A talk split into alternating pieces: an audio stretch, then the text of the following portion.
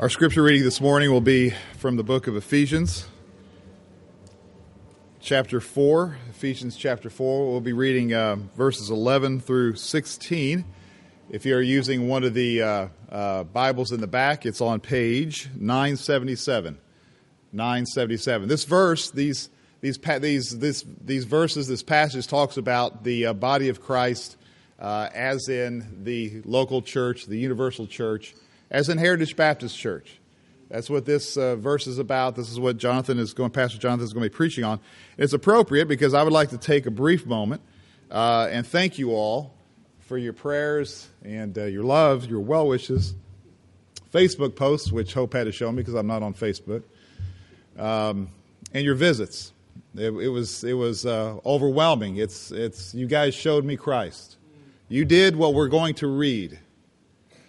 We were unified. You were unified. It was it was uh, it was embarrassing actually, and it's a strange feeling for someone who's been blessed with health and blessed from family tragedy to be on the receiving end of it. It was it was definitely awkward, but it was very loving. And uh, thank you so much. And there was enough enjoyment in it. I think every few months I will fake a heart attack from here on out. and uh, oh man, I'm in trouble now. I want to I want to symbolize the love of this congregation for Eric and his family. Humanly speaking, he came close to the borders of death, but the Lord kept him with us. So I want to I want to embrace you publicly, and this represents the love of the whole church for you. Thank you. Love you. Thank you so much. I was ready to go. Um, Pastor Keith, he, he, he had some words the other day, and um, and it's true. You don't you think you think it's a heart attack, and you go, who knows what a heart attack feels like until you've had one and survived. Well, now I know, but you, you I was gone. I was I was I was I was gone, and I had peace. So our faith is real. Our faith is real. Now, please let's turn our attention to the Word of God. Ephesians chapter four, verse eleven through sixteen.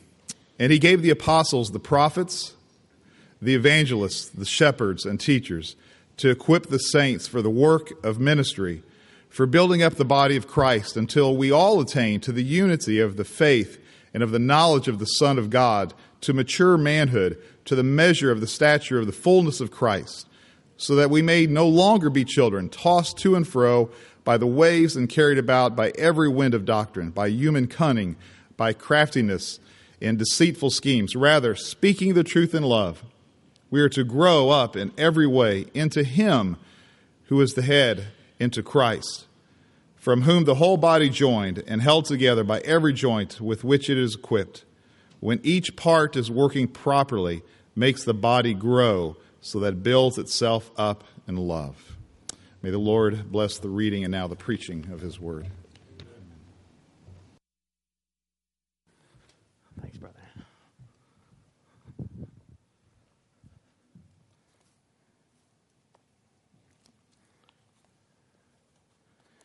It is a privilege to be back here in the pulpit and preaching. I've loved this book of Ephesians and really looking forward to unpacking and unfolding for you by God's grace this uh, rich text uh, in God's Word. It breaks at an interesting place in that we're picking it up right in verse 13 with the word until. But the really, between 11 and 16, there's so much content that is very helpful for us to break it there. So we have a lot to talk about. So let's go ahead and pray and uh, ask for God's help as we get in. Father, thank you again for your word. We are grateful for it, and we pray that your word would have that transformative effect in our life. And uh, we don't ever want to take it for granted that we'll just, you know, walk out of here and be affected and transformed. There's just so many things that need to happen. Your spirit needs to come. You need to move and shape our hearts and to uh, give us an, uh, a willingness to even receive this word, a humility, a posture of humility and of grace, and then a hunger for your word, and then a conviction that you would bring all these things into play right now. So we pray against Satan and all of his ways who would seek to discourage or, or, or distract us or give us anxious thoughts when we should be focusing on the word. Would you remove that influence and would, would you come now with your spirit and fill this room and this space and this time uh, in a way that actually makes a difference for us long term, for our church, for our families, our marriages, our kids. Lord, would you just do that for us? We need you, we love you, and we are grateful for this privilege. We pray these things in Jesus' name. Amen. What is, what is the church? Charles de Gaulle, who was the 18th president of France in the 50s and 60s, had this to say. He said, The church is the only place where someone speaks to me and I don't have to answer back. Others actually have a more negative approach to church when you think about the question, What is church? a more negative perspective. I remember hearing uh, one time about a church sign that read, Why face depression alone? Come to church. Well, what do you think? When you think of a church, what is it? For some, the church seems to be a uh, un- totally unnecessary, even rather unfortunate outcome of the ministry of Jesus. So some people would say, you know, it's just kind of a poor attempt at kind of um, continuing on a Jesus franchise. You know, Jesus set up his ministry on the earth and he did great things and he was a teacher that many people followed and then he died and was resurrected and went to heaven and then all of his followers just decided they wanted to sort of carry on the Jesus franchise and got together in little huddles and tried to emulate what Jesus did on the earth. A cynic would be inclined to think that maybe that's exactly what's going on with the church today. You know, Jesus is this great teacher and he did really good things, but now followers of Jesus have degenerated uh, into marketing schemes, bracelets and t shirts and hats and bumper stickers, all in honor of their prophet and teacher, Jesus. I've certainly heard a whole host of people myself uh, who think like this. They say things like, well, Jesus Christ is great, but it's Christianity that I have a problem with. I've heard that line many times, and I'm sure you have as well. Certainly in our secular and individualistic culture, we are tempted to think more poorly of the church than other Christians around the world. I think just taking a few trips around the world overseas, you really see that. You see that there's a real negative, sort of cynical perspective on the church in America. And you go to other countries and it's like their lifeblood, it's everything to them. And nobody's talking cynically about it. It's either hostile persecution against the church or, or it's just total commitment and love and adoration for it, but it's nothing cynical. Nobody's being cynical. But here in America, oh, people are very cynical about the church. Let's make fun of the church. Let's mock the church and have a good time doing so. Well, what else would you say the church is? In the uh, novel A Month of Sundays, Tom Marshfield reflects on his experience of the church as a youth. He says this He said, Churches produced in me the same relation to God that billboards did for Coca Cola. They promoted thirst without quenching it. And yet, for all this expression of disappointment, Christians have always said that the church was vital to what God is doing in the world. And we believe it, otherwise, we wouldn't be here.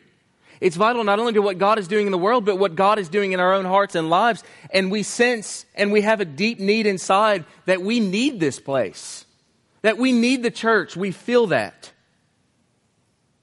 So, what exactly is the church? And what is the church to be like? Well, to answer those questions, we're going to continue our series through the book of Ephesians. And this morning we're in chapter 4, verses 13 through 16. And here Paul is concerned with how we are to live out the unity that Pastor Mark has preached about that we have in Christ.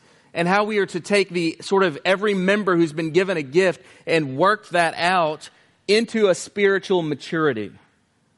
Now, and I want to begin this morning with the following assertion. And I want you to listen closely to this because it really serves as the essence of what I think is happening in this passage and really the point of the, of the text is. And here's the assertion You and I will not mature as Christians without significant involvement in both the ministry and the life on life community of the local church. Two things the ministry, that's applying your gift and working in the church, and the life on life, eyeball to eyeball, shoulder to shoulder community of the local church. Now, let me clarify how I'm using those terms. By, by life, by ministry, I mean involvement in what we would call the organization of the church. That is, the structure of the church, the planning, the weekly worship of the church, the events that we do, the, the coordination of nursery and children, children's ministry and teachers and, and audio visual and whatever, just, just the organization, all of that, Sunday ministry. That's the ministry. By life on life, I'm, I'm not referring to the organization. I'm not referring to Sunday morning or worship and ministry, but rather the organism of the church, the life, the, the people, the relationships that you're building, the face to face contact. And what I'm saying is that based on the text before us, Christians, if we are to grow, our growth as Christians is contingent upon a meaningful involvement in both the ministry and life on life community of the local church. I mean, simply attending church on a weekly basis and having your name on the membership roll is not what Paul has in mind here. Paul is after maturity. The whole thrust of these verses is that Paul desires the church to grow in maturity. So in verse 14, he uses the word children. And he compares that, notice in verse 13, to a mature man. And those are juxtaposed for a reason children and a mature man. Paul wants the church to grow up and to become more like Christ and to reach full maturity. Now, just to review, if you remember back in verses 1 through 6, Paul called us to pursue unity in the bond of peace. And then he gave us several characteristics of what that unity would look like in the text. Then in verses 7 through 12, Paul told us that each believer has been given a gift by Christ and that these gifts have been distributed to the church so that the body will grow. And today we come to verses 13 through 16, where we'll see that the purpose of ministry is maturity. A healthy church is marked by spiritual maturity, and that's the theme of this text. Now, I have three things that I want to share with you this morning. I want you to see. All right? The goal of maturity, the purpose of maturity, and the way of maturity. And I think all three of those things we can see here in this text. So let's look first at the goal of maturity. Verse 13 The goal of maturity is Christ likeness. Verse 13. Obviously, Christ is the ultimate picture of maturity. Mature manhood is measured by the stature, as Paul says, of the fullness of Christ. Jesus is the quintessential example not only of a man, but of just a human being, of just a mature human being. So the goal for us is has always been for us to be like Jesus. And then Paul lists three characteristics of that maturity in verse 13. He says, number one, that we would all reach unity in our understanding. Talks about unity of the faith. Two, that we would know Christ, that we would know the Son of God. Do you see that? And the third thing, that we would become like Christ, that we would reach to the measure of the fullness of Christ. That is, that we would become like Him. So, those three things. First is reaching unity in our understanding. Paul uses the language unity of faith. And by that, Paul is not sort of meaning here that we would all reach unity of faith. That means like that we would all be saved or converted. I mean, that's the sort of, that's the entry point. But he's saying more than that. He's saying the unity of faith here is that body of truth that Jude 3 says that was once for all delivered to the saints. It is that body of truth, that this word of God that we have come to cherish and know and love, and that we would come to a unity of, in our understanding of what this book teaches a unity of faith, that we would understand this truth of God's Word. Do you know God's Word? No, I ask that question because we're seeking to know God's Word together. Do you know God's Word? Because that's the goal, that we would all come to an ever increasing unity as to what this book teaches. And that's the first characteristic that we see of maturity here. The second is that we would come to a knowledge of the Son of God. This is to know Jesus. And, and I don't mean just facts about Jesus, to really know him. So if unity is how we relate to each other, then knowledge is how we relate to him. And what we want to know is Christ personally, not just things about him. We are to increase in our understanding of him, and we are to increase in our enjoyment of him. And so that's why spiritual gifts have been given to the church so that we will grow and deepen and expand and increase in our knowledge of Christ. The goal here, and it's so helpful to think about this sometimes, is that we're trying to know a man. that there is a man, a real man in heaven right now, and his name is Jesus Christ. And our goal is to know him. Not just read about him, not just know facts about him. We can teach classes and courses on Christology and unpack and unfold the riches and the wisdom and the glories of Jesus, and that's great and helpful. But what we are doing is trying to know him. And that's why we pray and we spend time in His presence because we're crying out, God, we want to know you. Jesus, we want to know you personally. Is having a personal relationship with Christ. And here's what this text is teaching. Don't, don't miss this. That you cannot know Christ if you are disconnected from His church. Now, I'm not saying it's, it's, it's impossible to be a Christian. I think you can be a Christian and be disconnected from the church. You'll be a very weak and miserable and poor Christian, but I think you can be a Christian. What I'm saying, though, is that there is something about Jesus that you can only learn in the context of the local church. When I see Christ working through another brother or sister in the church, I learn something about Jesus. When we see a brother or sister lose a child in death or a tragic accident or something, we watch them walk through that, we learn something about Jesus. If you're just at home and if you're living a Lone Ranger Christian life, you will not get those things. You will not learn those things about Christ. There is something that you can only learn about Jesus in the context of the family. When, when you see dad relating to one of the children, the other child is observing how dad is relating to them. And we learn things about dad. Ooh, why was dad so upset there? I better not do that. Or, Dad is very happy. He loves me. Look at his kindness. He's so eager to see me. He's excited. So I can expect that when I come in, Dad's going to be excited to see me. We learn things when we see Jesus through the eyes of the church. So those are the first two marks of maturity in verse 13 a unity of faith, a deepening knowledge of Jesus. The third thing in verse 13 is that the church is becoming like Christ. Paul says that we are to reach the measure of the stature of the fullness of Christ. Now, that's a bunch of ofs strung together. But it's very quite simple what he's saying. He's saying that when you first come to Christ, you're, you're like a little baby. But eventually, you are supposed to grow up so that you become and resemble Christ. You become more like Christ and resemble Him. And as we grow, we are to measure up to Christ. This is maturation. The point here is that the church, that this is a corporate thing. He says, we. We are to measure up to Christ, that we are to become progressively conformed to the perfect image of Jesus in all of his fullness. So, this is the goal of maturity. Okay? The first point of this message this morning is that the goal of maturity is Christ likeness. And that incorporates a unity around the Word of God, a knowledge of the Son of God, and thirdly, becoming like Jesus. Now, that's the goal of maturity. The second thing here in verse 14 is the purpose of maturity. Okay? The purpose, if the goal of maturity uh, is, is Christ likeness, then the purpose of maturity is protection. Verse 14.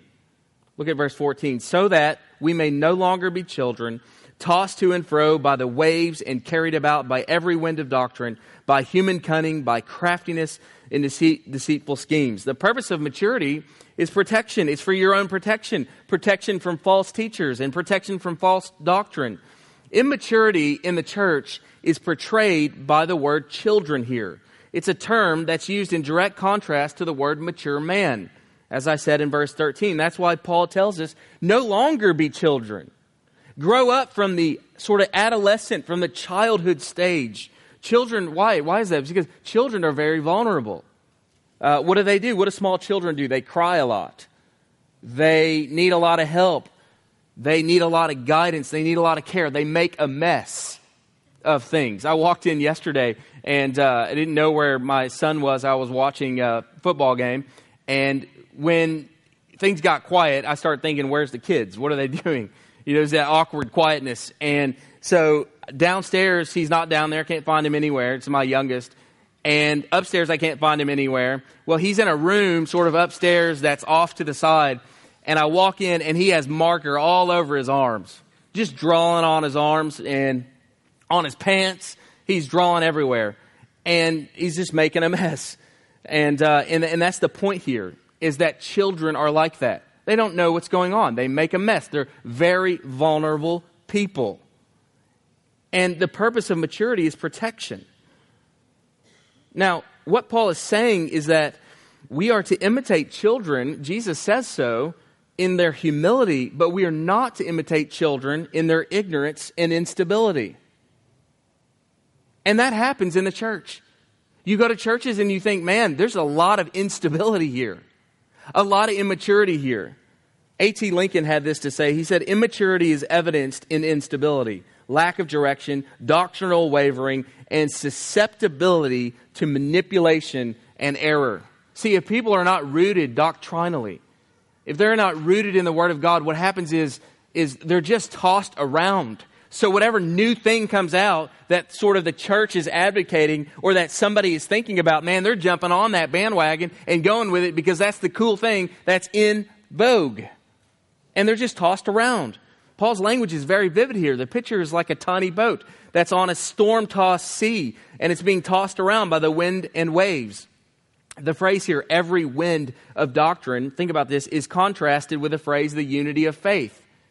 So, on the one hand, you have this being tossed around with every wind of doctrine. The other thing, you have a unity, a rootedness in the faith in verse 13. In other words, the church is to be filled with people who are rooted and grounded in the faith, not tossed around by every new teaching that comes along. But at the heart of immaturity is theological, a lack of theological discernment. You know, if you give a quiz and you say, What are the basic rudiments of biblical scriptural teaching? Could you pass that? Do you have theological discernment? Who is God? What is sin? Who is man? What has God called us to do? What is the gospel? Can you explain the essence of the gospel in 60 seconds? What did Christ come to do? What, what was happening on the cross? Basic theology. What is the church? What is it for? What has God called us to do? What is our purpose uh, as the church? What is the message of the Bible? But these are basic questions, and we must know these things. And notice how people fall prey to false teaching. Three things. He says by cunning, craftiness, and deceitful schemes. Cunning is that idea of dishonest gain. It's, it's taking advantage of somebody to gain something from them in a deceitful way. Craftiness is the ability to make error look like truth. You've seen that before? Oh, this is really smooth. He's a real smooth talker, and he can take something that's just terrible and make it look so nice. Very satanic. And deceitful schemes is a method or plan to lead people astray. Listen, not every person who stands up with a Bible to speak for God should be trusted. And that sounds like a really obvious point, but people miss that. Guy gets up, he starts talking about the Word of God, he's on TV or whatever, and you start listening to him. You get stuff mailed to your house, and, and, and you must have this capacity and you must learn to discern truth from error. And until you do, you will be very vulnerable to charlatans that will promise you all kinds of things that God does not promise you or create expectations in you that God does not want you to have. And there's a lot of error out there. And as long as you're a child spiritually, you are very vulnerable. And that's why I want to urge you to take advantage of the things that we offer as a church, to come to Bible study, which is now on Wednesday nights, and to our adult classes on Sunday mornings. And because you need to be rooted in the Word of God and protected from such danger. That's the purpose of maturity, is protection. And that happens as we're rooted and grounded in the faith. So we've seen the goal of maturity is Christlikeness. The purpose of maturity is protection. And third, the way of maturity is commitment.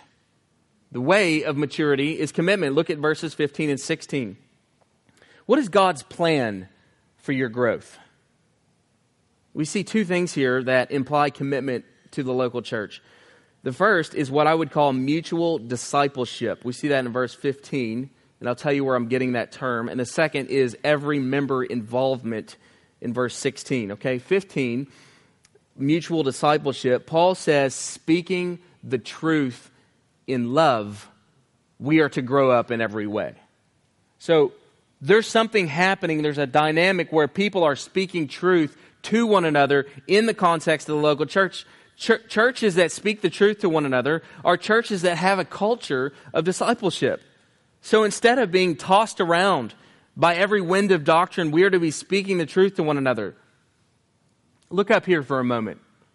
This is not a sort of warm and fuzzy message.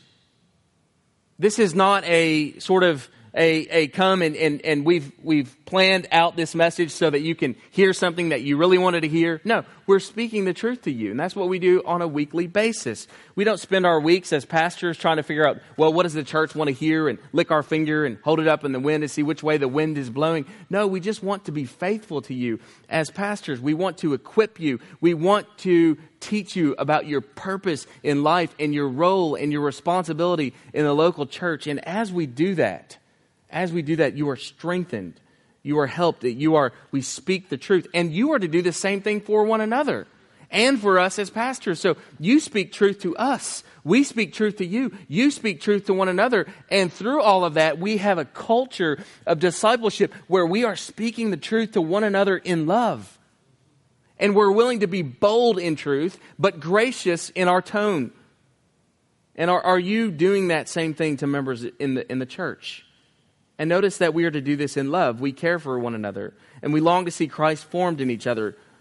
What Paul is after here is a loving community, a place where people consistently speak the truth and do so in love. It's to put you before me, your interest above mine, and that is love. There are many people today whose great need is simply to be loved.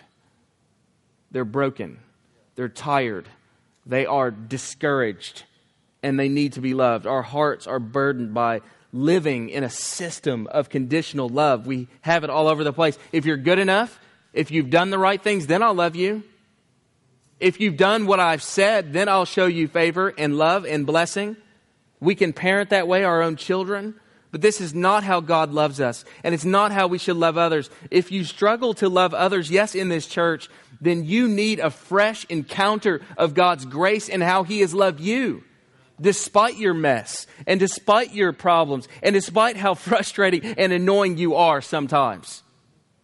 A fresh encounter of God's love for you. We are to be a loving community overflowing with affection and commitment to each other. And that kind of love and grace is amazingly winsome in our world to outsiders. And it's a biblical pattern for a healthy church. And that's why the beginning of our mission statement reads We exist to be a gospel centered community. I love that we prayed about this and we watched that one minute video from Ray Ortlund, who also says this. He says, Ray Ortlund says, a gospel centered church is marked by a beautiful, humane culture of grace. That kind of church translates its theology into its sociology. The good news of God's grace beautifies how we treat one another. How we treat one another reveals what we really believe about God as opposed to what we say we believe. It is possible to say our church is committed to the grace of God and mean it while that very church, without realizing, becomes a law controlled social environment of merciless comparisons and coercive demands. If we are trigger happy toward one another, it proves that we do not yet get it. It's a really good word from Ortlund. And those, those, that, that applies to all of our relationships life in the home, life in our neighborhood, life at work, life with our husband and wives, life with our parents and children, life between employees and employers. This, in other words, is what grace, God's grace, does. The doctrine of grace creates a culture of grace. And that's the horizontal, on the ground impact of the gospel. The gospel is good news that the best thing has happened to the worst people. And when you understand that, it translates itself into patience with one another, humility toward one another, gentleness toward one another, tenderness toward one another. And when we do this, we speak when we do this, we speak the truth in love. And notice what Paul says will happen in verse 15. When this begins to happen, we grow up in every way into Him who is the head, into Christ. Now, we don't have time to unpack that phrase, into him who is the head, but I do want to say quickly that Christ is the head of the church. which is why we don't need an earthly head over the church. So we don't, we don't sort of answer to a hierarchy over Heritage Baptist Church. Do you know who the hierarchy is over Heritage Baptist Church that we answer to? Not the Southern Baptist Convention. It's Jesus. Jesus is the senior pastor of this church. And, and that should make you feel very comfortable because that means that your pastors answer directly to Jesus, not some human pope somewhere, not some priest somewhere, not some hierarchy somewhere, not some board somewhere, but to Jesus himself. And he's an adequate head, and we don't need any other head. And at the end of the day, really the issue is this. The singular test of our maturity is the growing love that we have for Christ and his church. So, what have we seen? We've seen that the goal of maturity is Christ likeness, the purpose of maturity is protection, and the way of maturity is commitment, and that commitment involves mutual discipleship, and here's the last element, and I would call every member ministry. We see this in verse 16. It's total involvement. It's throw yourself in involvement. Notice the key words in verse 16 the whole body, every joint, each part working. Think about that. That's all inclusive language. No one is excused. No member of the church gets a pass. This is total involvement. It's 100% participation in the life and ministry of the church. And if a church is going to be built up in love, Paul is saying it's a non negotiable. Everybody has to get involved. Every member plays a vital role. The imagery here is something that's organic and living. Paul is saying we are joined and we are held together. Every ligament, there, there's ligaments that are holding everything in place. Jesus takes these parts, the different parts of the body, and he shapes them, he fits them, and he joins them together. This is biology. This is living. This is organic. This is life. And this is a really excellent reminder that if we're brought together as distinct parts, think about this, that the Christian life is never an individual endeavor. Christianity is never about me. It's about Christ. It's about His church. And it's about the church's mission to the world, but it's never about me. There's a corporate reality, reality to the Christian faith. When you become a Christian, you did not simply receive a gift, you became a gift for others. And, and God has especially shaped and prepared you for a specific body. You say, well, what if I move from here? Well, then He'll fashion you and shape you for another body. But for now, He's shaped you and fashioned you for this body.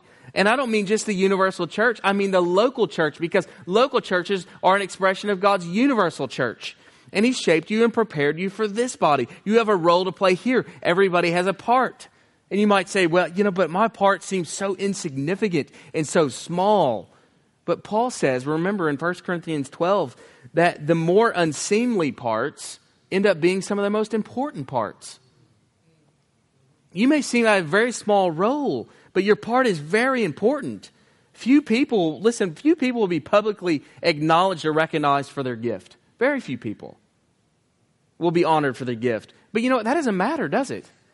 Doesn't matter if you're honored for that or not. What Jesus wants you to do is consistently serve and use your gifts in a way that honors Him.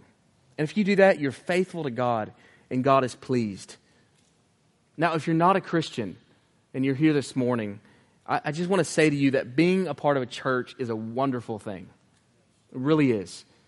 And it's a tremendous thing to see hundreds, hundreds of imperfect, fallen, broken, busted up sinners working together to serve Jesus and give their lives for the sake of other people. It's, amaz- it's an amazing thing that God has called us to in the church. And I want to remind you as a non Christian that, that the Bible says that we all find ourselves in a sinful and separated condition from God. But God has laid our sin on Christ. And God has called us to turn from ourselves and to put our trust in Christ for forgiveness. And as you do that, you will find this to be a gateway to a whole new life which includes a whole new community of people that is incredibly encouraging and healing and strengthening. And I encourage you, look, that don't try to join a church just because it sounds like a fun thing to do. Give your life to Jesus, have your sins forgiven, and then join that church, and you will find massive healing and community and life it, it, it's just so groundbreaking for people that first give their lives to Christ to throw yourself into the church. If you're on the outside of the church, if you're a Christian, you're a weak Christian, but you're just sort of on the outside playing, you're kind of aloof. Look, you will not have that vibrancy about your spiritual life until you throw yourself in. Throwing yourself in is where God begins to move and shape you. And that's what you need. And members, when we do that for one another, we love one another. It's, what does it say in verse 16? It makes the body grow so that it builds itself up in love. So we've looked at all these important phrases here in these verses. Now let me get really practical as we close. Because it's very easy to read this text and to only think about Sunday morning. I bet most of you, that's all you've been thinking about this morning as I'm preaching. Applying my gift, applying my time, applying my resources, plugging in right here Sunday morning, what happens? And that, that's a fine application.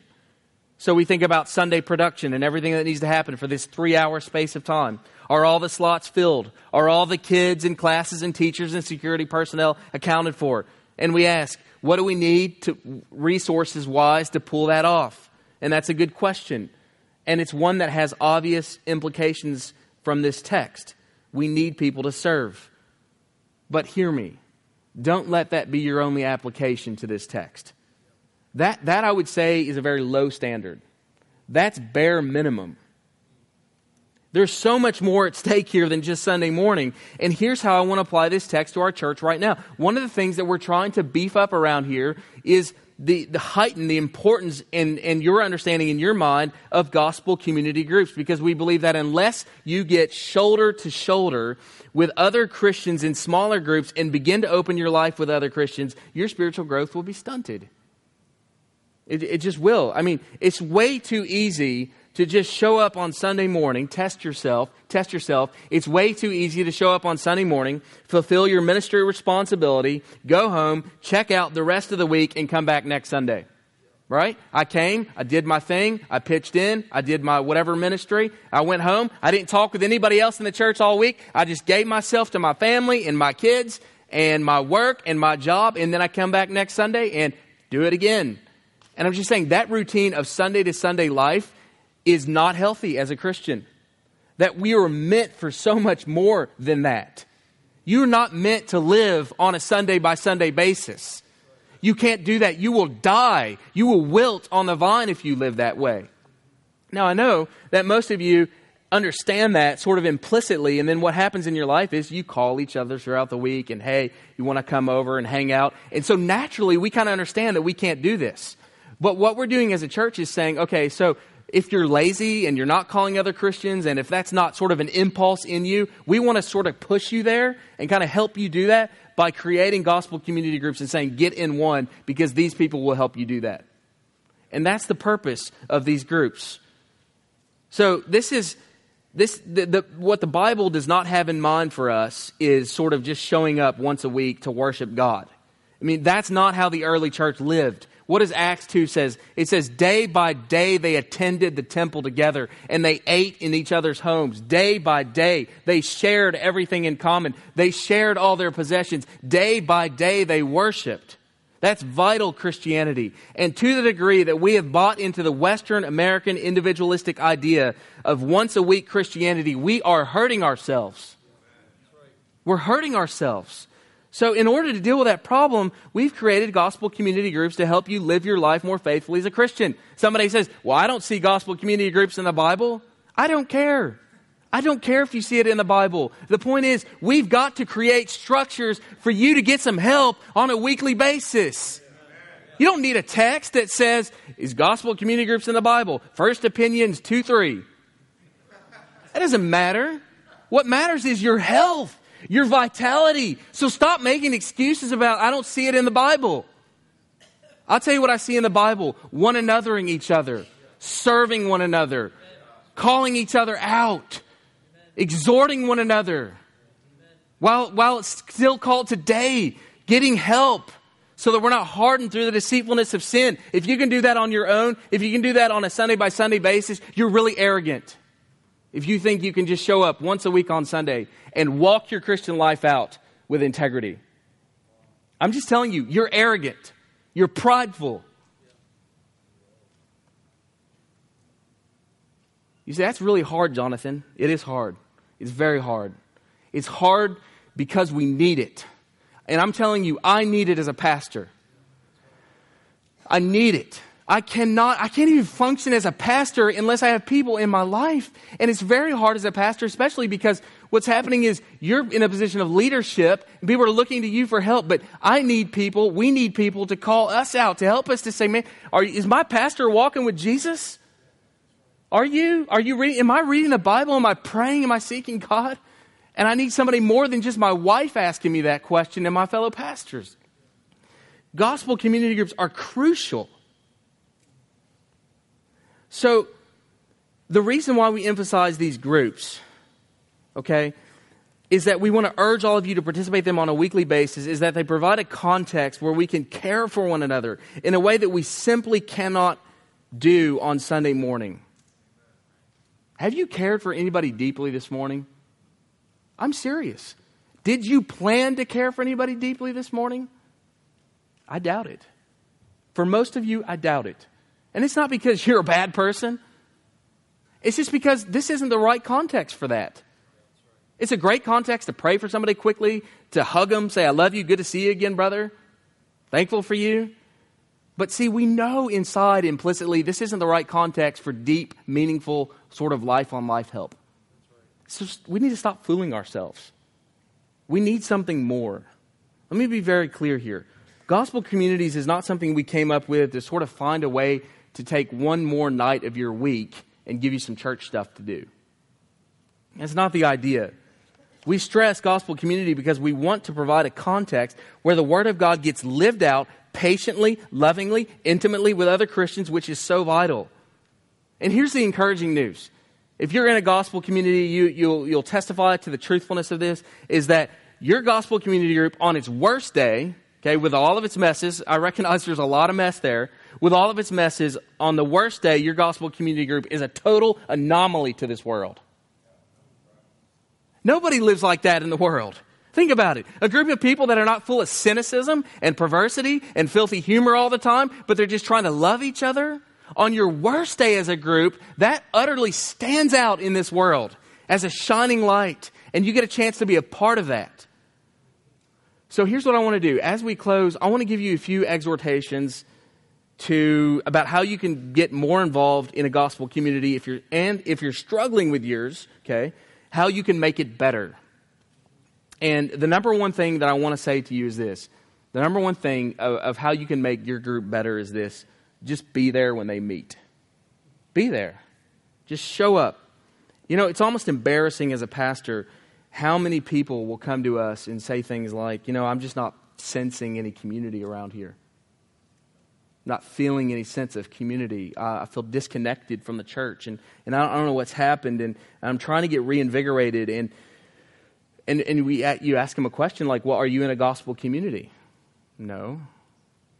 Well, I mean, I am technically, but are you going? Well, not really. Well, do you go to the prayer meetings?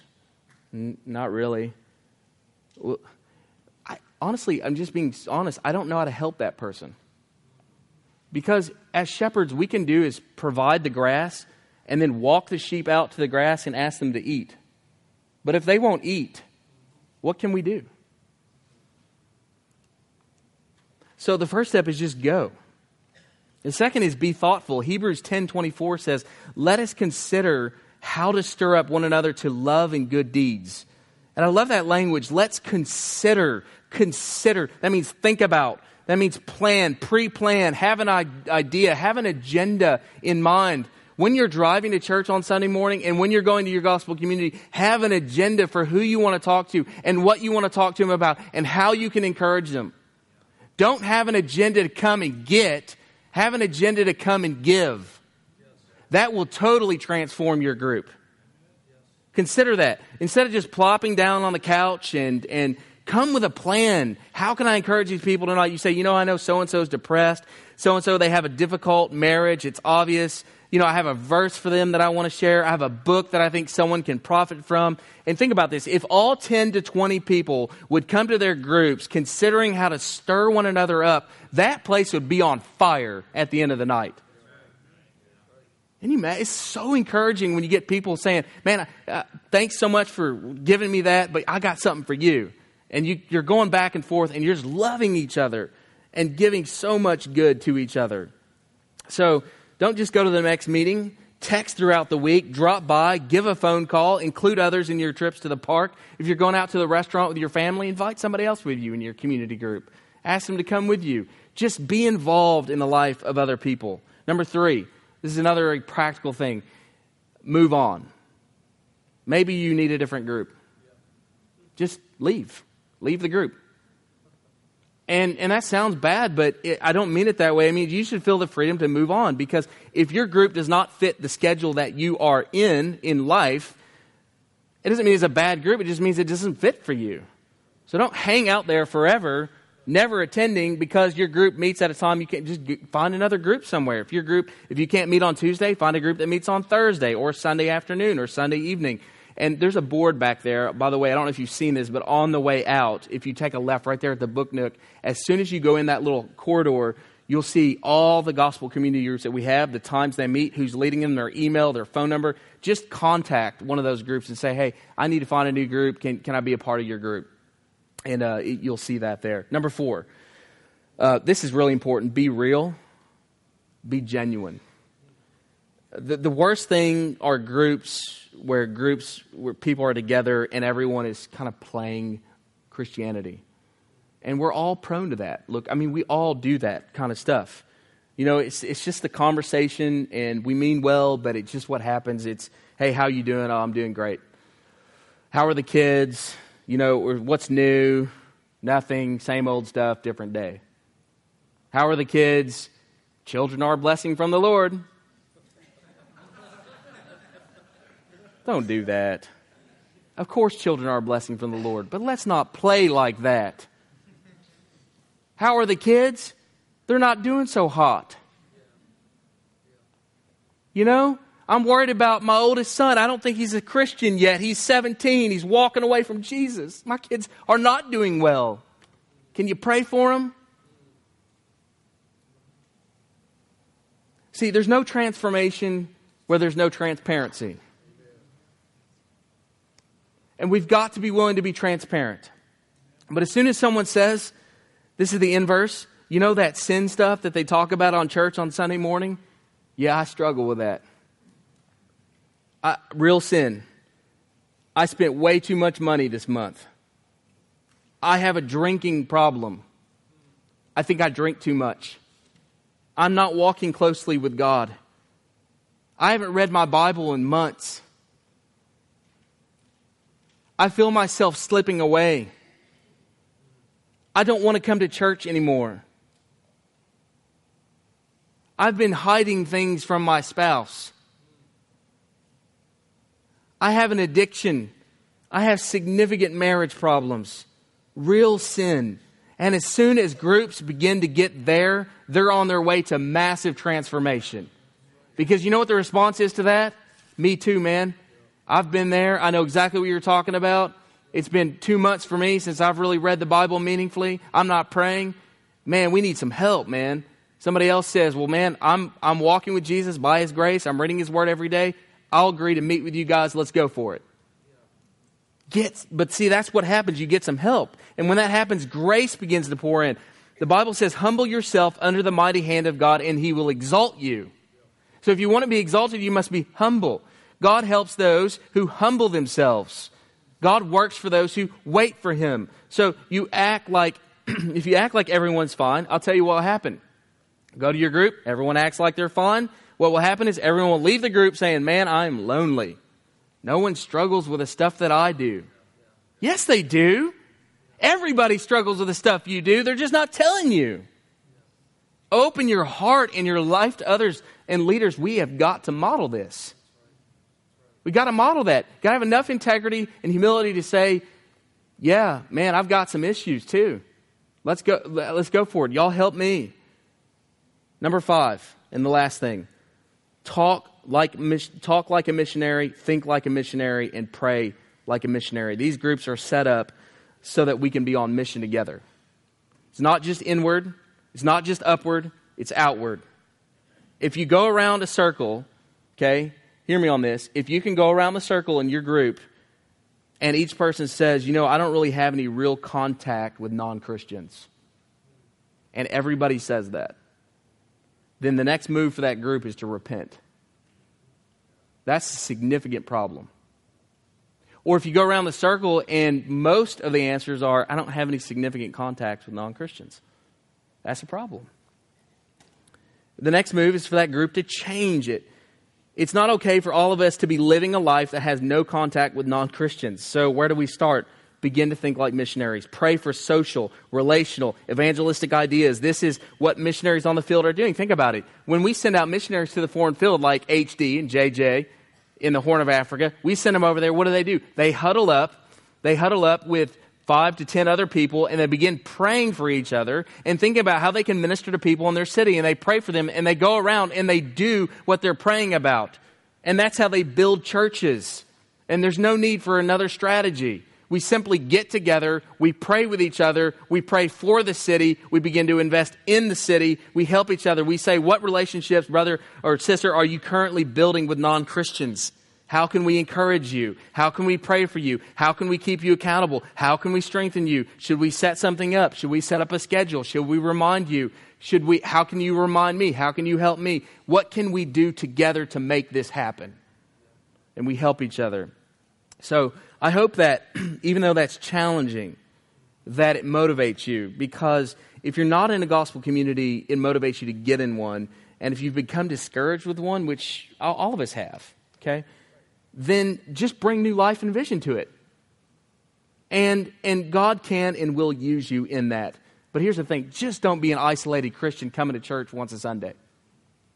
Because that is not a vital way, that is not God's idea for you walking out your Christian life, and you need this for your growth. So let me close.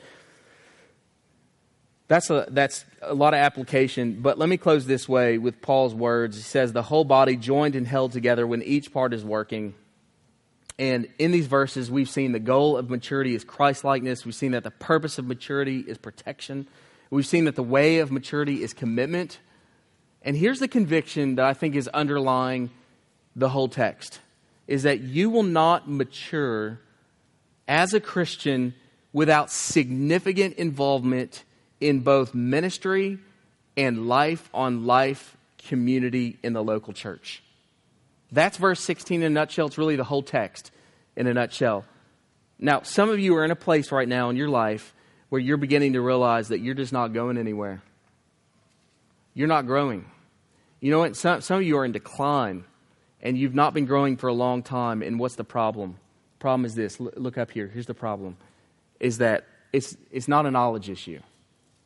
Like, you don't need another sermon, you don't need more content. You don't need another Bible study to kind of get it going again. You don't need another verse unpacked for you. That's good, that's helpful, but hear me. You're not going to get any further spiritually until you start opening your life to other Christians and start using the gifts God has given you for the good of His church if you're always sort of taking things in as a consumer and never giving things away as a giver, eventually you'll stop growing. And if that, and that happens to all kinds of Christians and they start stagnating because they just consume, consume, consume. And you're not meant to consume, consume, consume. You're meant to give. And unless you give, you will stagnate. You'll get so fat on content that you won't do anything with it. You can't hold that much content in. You've got to give. And if you don't give, you're not reproducing, you're not moving, you're stagnating. So, so you must give. Christian, and, and, when, and when people start growing, what ha- stop growing, excuse me, when they stop growing, what happens is they start searching for something else. I got to find another Bible study. I got to find another seminar. I got to go to the, this women's conference, this women's retreat. I got to find a new church, maybe something to fix the problem. But here's the thing: it's not an information issue. We have enough content to grow. We have to become productive members. We have to take the things God has given us and give them to others. We have to open our lives. But as long as we remain Sunday by Sunday Christians, isolated from other people, we stagnate, we falter, and we hurt ourselves. That's my big challenge to you this morning, okay? That you would feel kind of uncomfortable and awkward to just show up on a Sunday by Sunday basis and people know that about you. I'm just here once a Sunday. I, I want you to feel awkward about that. Okay? because that's not good and it's not healthy. Now, I'm speaking the truth and hopefully in love. And I'm challenging you in Jesus' name. Here's the thing do you want to walk worthy of God? Then get a conviction about the local church and your place in it. Say this by God's grace, I'm going to open my life to other people. I'm going to be transparent and vulnerable and involved and helpful and useful. I'm going to begin shouldering the burdens of other people and I'm going to stop living for myself. Are you willing to say that? Are you willing to get there? And if you are, then hear me, you will flourish as a Christian. You will. You will flourish. You'll have a happy and joyful Christian life. And if you're not willing to do that, well, I just hope you won't make that decision. Let's pray. Father, we have all failed in this way. I have failed, certainly, as a pastor in this way. I've not opened myself to others. We have a tendency, a proclivity to hide and to not be involved. We're selfish. I'm very selfish with my time. We're very, we're just prone to this, Lord. But we don't want to be. Inside of us, there's an impulse that says, that's right. What I'm hearing is right. That's what the Word of God says. But there's a weakness still. So we pray that you would break through our weakness and that you get a hold of our hearts and you would say, and, and you would just help us to take, take the right steps and to be the kind of people you've called us to be. So as we close, pray that you would give us grace this week to, yes, be humbled, corrected by the text, but to be encouraged that you're speaking prophetically to us about how you want us to change and grow, and that you give us the power to do what you've called us to do. We pray these things in Jesus' name. Amen.